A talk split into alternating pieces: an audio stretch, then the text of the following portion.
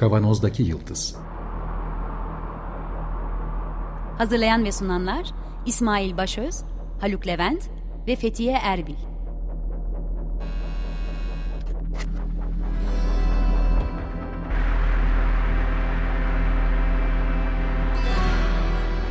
Bugünün penceresinden geleceğin ayak izleri. Zorlu Holding Sürdürülebilirlik Platformu Akıllı Hayat 2030, herkes için daha yaşanabilir bir dünya diler. Merhabalar, Açık Radyo'dayız. 95.0 Kavanoz'daki Yıldız programında sizlerle beraberiz. Geleceğin ayak izlerini sürmeye devam ediyoruz. Birkaç haftadır insan beynine doğru nüfuz etmeye başladık. Önce ölen bir insanın EEG'sini konuştuk. Peki, e, bu arada geçtiğimiz hafta yaptığımız bilgisayar ve beyin, robot ve beyin karşılaştırmasında eklemeyi unuttuğum bir e, kısım vardı. Bir hafta boyunca içime dert oldu bu benim. Bir fincan kahvenin robot ve e, insan bedeni tarafından alınıp ağza doğru götürülmesi sırasında ya evet her şeyi benzer bir şekilde mükemmel yapabilir robot ama elinin yanma ihtimali yok robotun eğer fincan sıcaksa. İkincisi de daha beteri bence ya o sıcaksa elim yanarsa kaygısının benim için önemli olan kısmı beyindeki o proses edilen başka bir ayağı da buydu. Bunu söylemeden geçemeyeceğim. Sadece elimiz yansa yine iyi o kahve Türk kahvesi olarak düşünüyorum. Her seferinde insanın ağzını dilini yakıyor. Sonra bütün gün bir de öyle geziyorsun. Ha, tamam, işte bu... o, o da o da bir yani bir korkutuyor baştan. evet, bunun baştan olabilme, yeniden olabilme ihtimaliyle oluşan kaygı da mesela bir Aynen öyle o duygusal yük var orada. Robota onu da yüklesinler bir zahmet. Onu da tanımlasınlar yani. Peki. Ama insanı bu haline getiren bütün o korkuları, kaygıları ve duygularıdır diyorum. Evet işte robottan farkımız bu. ben bu kısmı programın başına ekleyeceğim. Unuttum söylemeyi. ve bugünlerde bu haftalarda beyinle ilgili beyin bilgisayar arayüzlerini ve buralardaki gelişmeyi merak ettiğimiz noktaları konuşmaya e, karar verdiğimizi söylemiştik. Bugün kayıtta Baş konuğumuz sevgili neuroscientist arkadaşımız ve program ortağımız Özge Yılmaz yine bizimle beraber. Merhaba herkese. Haluk burada. Merhaba. Fethiye burada. Merhaba herkese. İsmail ben bu arada. Geçtiğimiz Aralık ayında 27 Aralık 2021'de Independent'ta e, yayınlanan bir makale dikkatimizi çekmişti. Hareket sistemi artık tamamıyla felç olmuş paralize bir ALS hastasının 60 yaşlarında bir ALS hastasının beyne yerleştirilen bir çip diyelim. O tehlikeli lafı kullanalım. Beyne yerleştirilen bir çiple hiçbir e, hareket etmeden ve konuşmadan tweet mesajı, Twitter'da mesaj attığını haber yapmıştı Independent ve biz de bunun üzerine bunu kenara koyduk. Dedik ki bunu konuşmamız gerekiyor. Ne oluyor, neler olup bitiyor burada diye. Sonra yaptığımız hemen peşine yaptığımız araştırmalarda aslında tam bir sene önce 28 Ekim 2020 yılında yayınlanan bir e, makalenin devamı olarak bu sürecin gerçekleştiğini gördük. Ve bugün Özge'nin de liderliğinde bunu konuşacağız. Ama yine ben her zamanki gibi söz alıp bir küçük giriş yapayım. Biz 3 sene önce, 4 sene oluyor değil mi neredeyse? 4 sene yaklaşıyoruz başladık bu programı yapmaya. Yaklaşık 3 sene önce yine bir beyin bilgisayar arayüzü icadını, e, sohbetini yapmıştık. Düşünce gücüyle yürüyen tekerlekli sandalye. Biz burada tabii düşünce gücüyle yürüyen deyince sen otur, kalk, yürü şeklinde gittiğini falan e, hayal ediyoruz. Öyle değildi tabii ki. Yine felçli bir hastanın uzuvlarına hareket emri göndermeye çalışarak ki uzuvlar hareket etmiyor ama beyinden bu komutlar çıkıyor. Bu komutları okuyan bir EEG cihazıyla bu cihazdan gelen bağıntıların bilgisayara, bilgisayardan da tekerlekli sandalyeye aktarılmasıyla oluşan bir e, oluşturulan bir düzenekten bahsetmiştik. 2010 yılında MIT Technology Review'da e, yayınlanmıştı bununla ilgili. Benim yakaladığım ilk çalışma belki daha biraz daha eskidir ama 2010'dan bahsediyoruz. O zaman yapılan bu çalışmada bu beyin bilgisayar arayüzü ki biraz sonra Özge bize anlatacaktır biraz daha detaylı olarak. Orada bu beyinden gelen dalgaları elektroensefalogram üzerinden, EEG üzerinden okuyup bilgisayara aktaran düzenekten bahsetmiştik. Burada kullanılan EEG idi. Şimdi yaklaşık iki senedir, değil mi? Bir buçuk senedir e, süren bu çalışmalarda üç ay önce yine düşünce gücüyle ki biraz sonra detaylarını konuşacağız tweet mesajı atıldı. 60 yaşında bir ALS hastası. Burada da elektroensefalografi, elektroensefalogram değil, elektrokortikografi. Ay söylemesi de çok zormuş. Sen nasıl bunun üzerine tez yaptın? Söylemesi bile zor. Ben, Düşündüğüm tezim ne kadar zordu yani. ben bir, bir, bir ortaya girebilir miyim? E, düşünce gücü doğru kavram mı? Yoksa frekanslarla mı? Değil tabii ki. Burada şimdi e, teaser'da meraklandırıcı laflar ediyoruz ki kişisel gelişimciler falan da belki merakla dinlemeye başlayabilir ama. Evrene gönderiyoruz İyi oluş, anda kalış. Peki. Şimdi bu süreci biraz Özge'den dinleyelim. Neler olmuş, neler yapmışlar, nasıl bir süreç izlenmiş? Şimdi genel olarak beyin bilgisayar arayüzleri dediğimiz zaman hani senin de aslında özetlediğin gibi beyinden ölçülen beyin sinyallerinin ki bu elektriksel bir dalga. Bu sinyallerin alınması, toplanması, bir bilgisayarda sınıflanması ve sonra da bu sınıflanmış sinyalin herhangi bir cihaza aktarılması. Aslında böyle çok da ne derler? İnanılmaz bir şey değil. Ha, ha, ya, inanılmaz bir durum değil aslında. Yani Sihirli e, bilgisayar... bir durum hiç değil. Ne değil? Sihirli bir durum hiç değil. Ha, yani. ha, onu demeye çalışıyorum. Yani insanlar genelde wow filan hani öyle oluyorlar ama e, aslında durum o kadar sihirli değil. Çünkü beyin dalgasını ölçüyorsunuz. Mesela bu arada işte düşünce gücüyle onu yaptı, bunu yaptı, beyin dalgasıyla onu yaptı. Şimdi biraz biraz sonra bu spesifik ALS hastası makalesinden de bahsedeceğiz. Olay hiç aslında o böyle independent'ta duyurdukları e, gibi değil. Yani evet öyle ama altını bir okuyorsunuz hiç de o kadar enteresan bir durum çıkmıyor. Gayet matematiksel mühendislik çerçevesinde gerçekleştirilen bir olay. Siz beyindeki sinyali alıp onu sınıfladığınız zaman yani bilgisayara diyorsunuz ki bilgisayarı şöyle kodluyorsunuz. İşte bilmem ne sinyalini şu kadar süre boyunca şu büyüklükte görürsen bu robotu ittir diyorsun. Sen o sinyali beyninde ürettiğinde ki bunu üretmek çok zor bir şey değil. Atıyorum e, bir yere yumruk attığını hayal ettiğin zaman o dalga çıkıyor. Bilgisayara da o dalgayı kodluyorsun. Hastaya da diyorsun ki eğer tekerlekli sandalyeni hareket ettirmek istersen bir yere yumruk attığını hayal et. Hasta bir yere yumruk attığını hayal ediyor. Elektrotlardan biz o sinyali alıyoruz.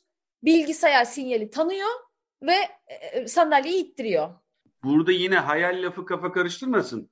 Yumruk atma motor komutunu veriyor beyin aslında. Yani evet. hareket komutunu veriyor. Ama onların aslında. arasında bir fark yok zaten. Hayal etmekle gerçek komut arasında yani tamam. çok ufak bir fark var. Bu, bu sadece hani hayal gücü gibi yerlere gitmesin anlamında söylemeye Evet evet yok öyle değil. Hı-hı. Yani İngilizcesi intention to move. Ee, tam işte... Niyetli hareket, hareket niyeti. Evet, evet hareket niyeti. Ben, ben bir şey sorabilir miyim? Tabii saf olarak. ee, bir, bir tabii şeyi hatırladım şimdi burada. Ee, bu, bu beyin dalgalarını güçlendirmek mümkün mü? Evet mümkün. Bir işe yarar mı? Ee, mümkün. Yani bu tedavi amaçlı çok kullanılıyor ama zaten burada da yapılan bu. Sağlıklı insanda da yapılabilir bir şey yani. Mesela ben kendim kendimle tabii insan kendiyle daha çok oynuyor elinin altında böyle aletler olunca. Ben kendimden biliyorum. Ben alfayı çok çıkaramıyorum. Alfam çıkmıyor benim çok. Ne alfa işe yarıyordu böyle, alfa dalgası? Alfa böyle biraz gevşeme, rahatlama, böyle kendini bir bırakma, anda kalma filan. böyle, yani o anlarda lazım çıkan her eve lazım bir dalga yani alfa. Ben de istediğim kadar gevşersem gevşeyim o beta dıgır dıgır dıgır dıgır arkada çalışmaya devam ediyor ve alfaya bir türlü switch edemiyorum. Yani aslında tam anlamıyla gerçek bir dinlenme anda kalış yaşayamadığım sonucu da belki buradan çıkar. Zıplayan ee, zihin. Zıplayan zihin diye. Zıpla, zıplayan zihin benimki oradan oraya. Ee, ama bunu mesela bu nörofeedback cihazlarıyla, bu nöro geri bildirim cihazlarıyla şey train edip e, eğitip bu dalgayı daha fazla çıkarmayı beyne öğretebiliyoruz. Bu bir tanesi ve bunun haricinde pek çok dalga için, pek çok frekans için e, böyle şeyler yapılabilir. Ama çok bebek adımlarıyla ilerliyor bu alan yani. Onu da kaldı ki burada lazım. biraz değişik versiyonu kullanılmış öyle değil mi Özge? Yani biraz sonra anlatacağımız o süreçte bir eğitim sürecinden geçiyor hasta beynin içerisine stent yerleştirdikten evet. sonra ki onu söyleyeceksin. Orada kullanılıyor Haluk zaten. Bu hareketi yapması da hareketi yapamadığı halde hareketi yapmaya yönelik beynindeki Tabii, evet. uyarımların benim, eğitimi. Benim sormaktaki amacım şu şimdi bu dalga biraz fan, şey bilim kurgu alanına doğru ee, oraya şimdi. bu dalga bir güçlendirilebiliyorsa, iki bilgisayarda üretilebiliyorsa o zaman başka beyinle iletişim kurma imkanım olabilir mi? Olur. O zaman e, şeydeki X-Men'deki Magneto gibi böyle kafamızda bir tasla mı dolaşmak acaba? o dalgalara maruz kalmamak için canım. Başkasının kontrol altına girmemek için diyorum. Yok daha önceki programlarda Özge söylemişti. Alüminyumla kafayı sararak. Am amfi sarmıştık alüminyum folyoyla. Ne çalışmıştı. yani peki, bazen peki. Hadi bakalım dönelim şu nasıl atmışlar tweet'i. Şimdi dediğim gibi o beyin bilgisayar arayüzleri sistemleri bu şekilde işte herhangi bir makineyle kullanılabilir. Bu bir tweet yazmak da olabilir. Şimdi orada tabii başka ara, ara süreçler de işin içine giriyor. Bu makalede yaptıkları şey iki tane ALS hastası var. Hani ALS ile yaşamakta olan iki hasta bu ama mental düzeyleri de ölç yani pek çok ölçümden geçmiş tabii bu hastaları seçerlerken komutları anlayabilen, herhangi bir demansı olmayan, herhangi bir çalışmaya engel olacak bir nörolojik problemi olmayan hastaları almışlar. Çok kısa bir ALS'yi açıklayayım mı yine de bilmeyen evet. insanlar için? Amyotrafik e, lateral skleroz diye söylenen hastalık motor nöronların çalışmaz olmaya başlaması. Ne demek motor nöron? Vücuttaki sinir hücrelerine veriyoruz bu ismi tabii ki e, nöron ismini. Bunların bir duysal nöronlar var, bir motor nöronlar var. Motor nöron motor hareketlerimizi kontrol eder. Yani el kol hareketleri, gövde hareketi, kas hareketlerini, istemli kas hareketlerini kontrol eder.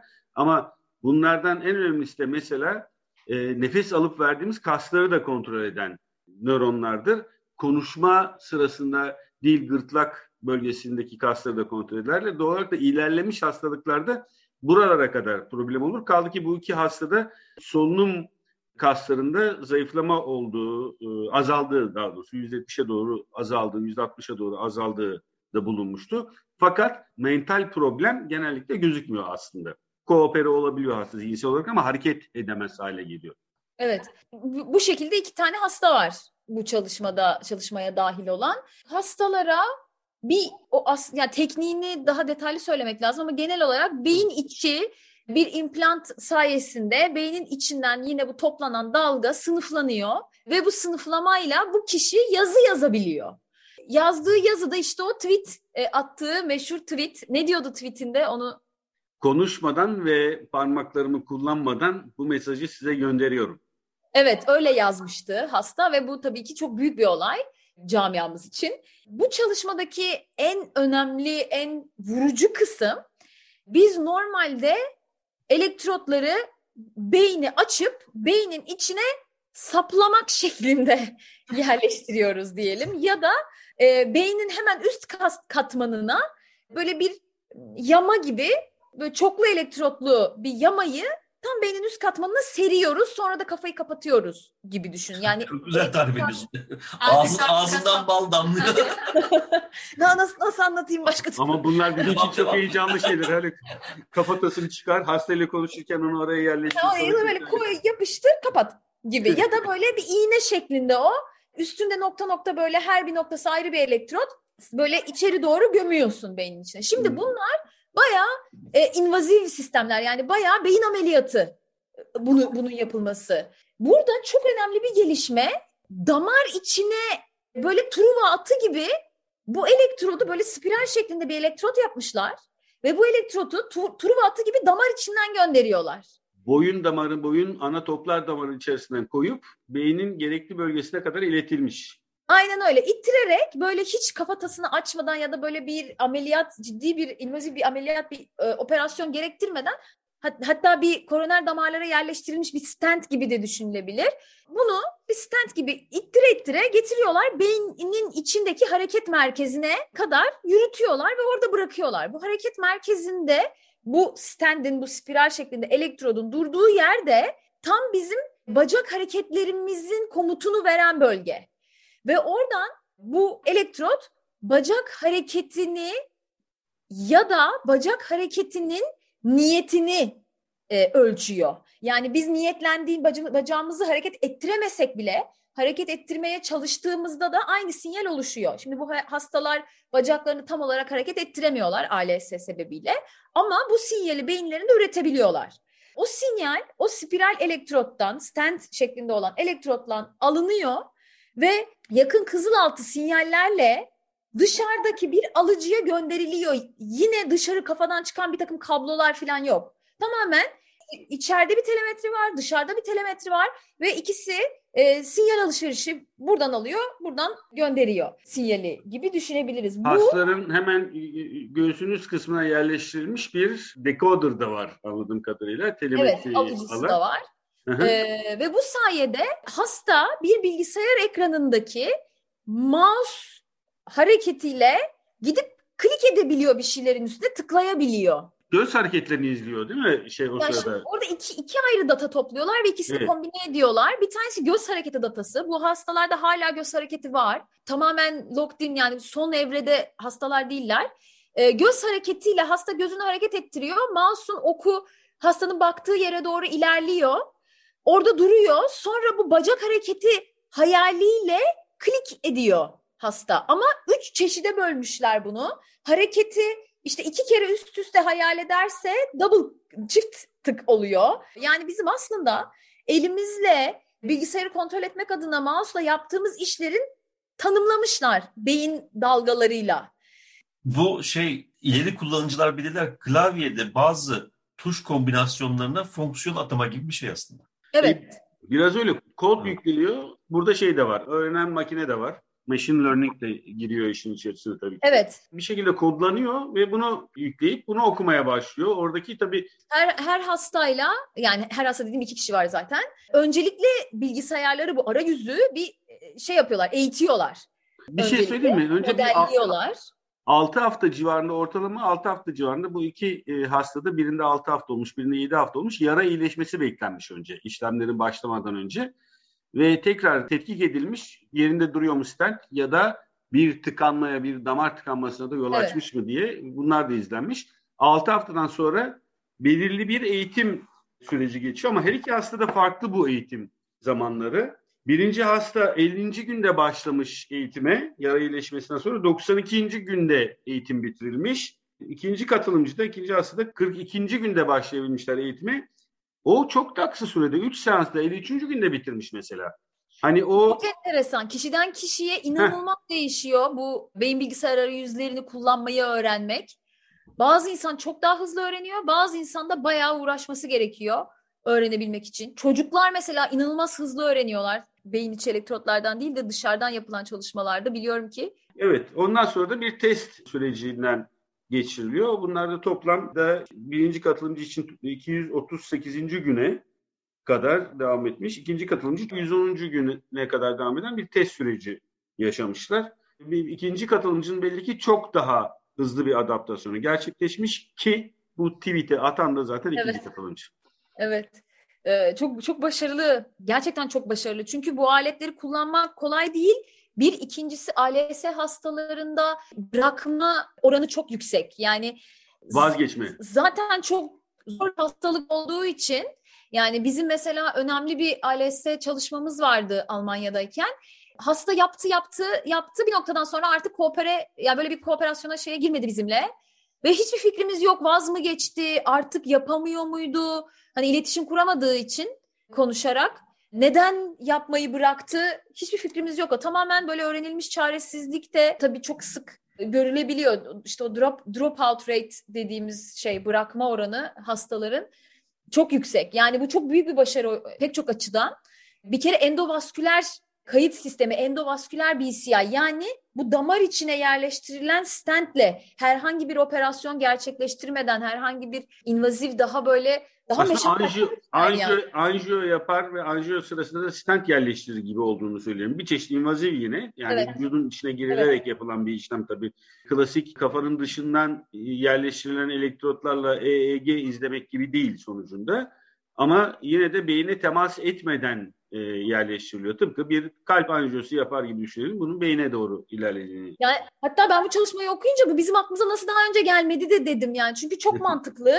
Orada bir damar var. Damarın içine bir şey gönderdiğin anda, oraya bir şey yerleştirdiğin anda hemen damarın hemen yan komşusu olan nöronların sinir hücrelerinin elektriksel aktivitesini ölçebilirsin. Ee, Peki Özge bir şey soracağım. Şimdi normal benim tıp fakültesindeyken gördüğüm, okuduğum EEG aktivasyonunda e, yaklaşık 16 değil mi yanılmıyorsam elektrot yerleştiriliyor kafatasının dışarıdan her tarafına.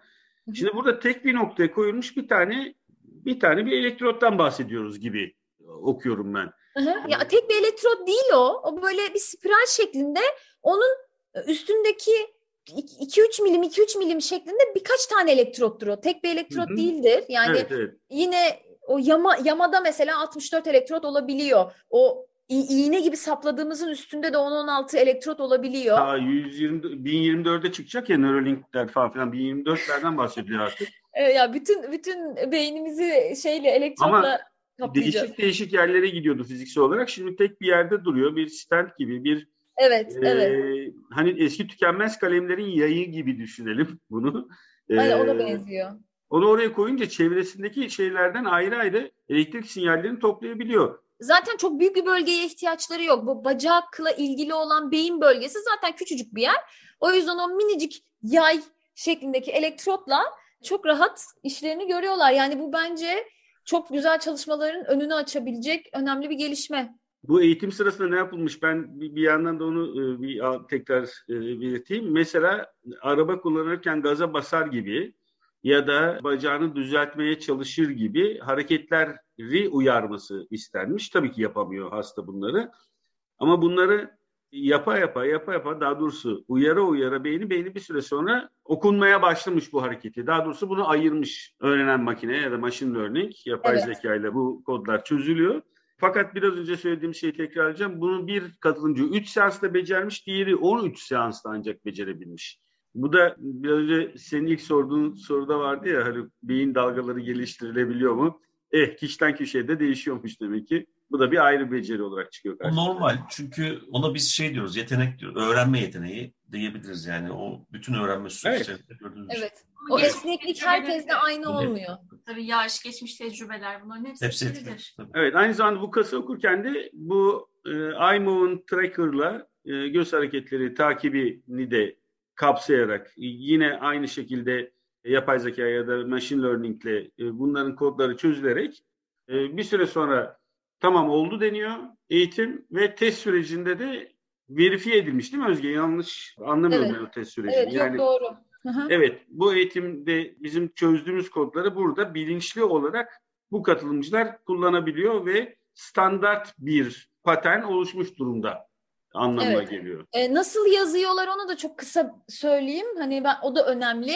Bir tweet'i nasıl atabildi? Şimdi bilgisayar ekranına çok kullanılan İngil, İngilizce'de çok kullanılan kelimeler sırayla ekrana geliyor. Hasta hem gözüyle kürsörü hareket ettirip hem de bu hayal etme e, hareketi hayal etme sayesinde klikleyebiliyor, tıklayabiliyor kelimelerin üstüne. İstediği kelime belirmezse de o heceleme cihazı denen böyle şey gibi geliyor, e, harfler geliyor, harflerle tek tek yazabiliyor istediğini. Aslında bizim klavyedeki harflerle tek tek basmamız gibi bir yandan ve bunun hızını da e, yaptıkça yaptıkça arttırıyorlar hastalar. Evet aslında dünyanın en ünlü ALS hastalarından biri olan Stephen Hawking'in de gözleriyle konuşmaları hatta metin evet. yazmaları da benzer bir sistemle ama bu kadar gelişmemiş, henüz bu kadar gelişmemiş olan bir sistemde yapılmıştı. O da onlarca sayfalık metinleri yine göz hareketleriyle, göz kırpmalarıyla ve göz hareketleriyle çözebilmişti. Bu sistemler günden güne gelişiyor ama senin söylediğin gibi magic bir durum yok ya da düşünce gücüyle, hayal gücüyle Evet. Ee, işte kendini iyi hisset, düşün istersen olur biçimindeki hayallerle gerçekleşen bir dünyadan bahsetmiyoruz. Burada bayağı fizik, matematik, mühendis işlerinden evet, bahsediyoruz. Baya baya mühendislik işi yani ve anladığınız zaman arkada neler olduğunu anladığınız zaman da hiç de o kadar sihirli gelmiyor. Mühendisliğin harikası gibi geliyor. Bir de burada önemli başka bir şey daha eklemek istiyorum bu, bu çalışmalarla ilgili. Burada yani göz kaslarını hareket ettirebilen bir hastada iletişim kurmasını sağlamak çok zor değil. Ama totalde tamamen paralize olmuş hastalarda bir süre sonra e, retina yani göz kapaklarını hareket ettirememeye başladığı andan itibaren çok hızlı bir şekilde retinayı kaybediyorlar ve görme yetilerini kaybediyorlar. Hmm. Yatalak hastalarda görme yetilerini kaybeden hastalar var. Hala zihinsel kapasitesi yerinde ama görme yetisini kaybetmiş. O yüzden o noktaya gelindiğinde bu görme temelli beyin bilgisayar arayüzleri artık kullanılamaz hale geliyor. Yani bu teknolojilerin bence varmak istediği yer son tahlilde gerçekten tamamen kas yetilerinin hepsini kaybetmiş insanlarda ya da oraya gitmeli şahsi fikrim. Artık gözünü de kullanamayan hastada yani onların iletişimini sağlayabilmek. Bu göz kaybetmeden önce eğitilirse gerçekleştirilebilir mi? O daha önceden o paterni yine beyine ne bileyim e, yerleştirip bunu okuyacak hale gelirsek gözü kaybettikten sonra da bu e, yetenek devam ettirilebilir mi acaba? Ama gözün ne, yani hani nereye bakacağını bilemez. Retinayı kaybetti diyelim göz kasını kullandığı durum olur. Evet. Göz kasını da kullanamadığı durum olur. Zaten retinayı göz kasını kullanamadığı durumda kaybediyor. Yani orada bence tamamen göz hareketiyle ilgili kısmı atıp tamamen beyin dalgalarıyla biz bu işi nasıl yaparız? E, diye düşünülmesi gerekiyor bence. Herhalde onu da e, birileri düşünüyordur diye. pro- programımızın 27. yılı kutlamalarında muhtemelen bahsederiz diye hayal ediyorum. Umarım onu da yapacağız bir gün yani. Peki. Bu haftalık programımız bu kadar. Beyin üzerinde dolaşmaya, beyin içinde, bugünkü programdan sonra artık değil mi, beynin damarları içinde bile dolaşmaya bir süre daha devam edeceğiz. Önümüzdeki haftalarda da yine bu konularda sohbet ediyor olacağız.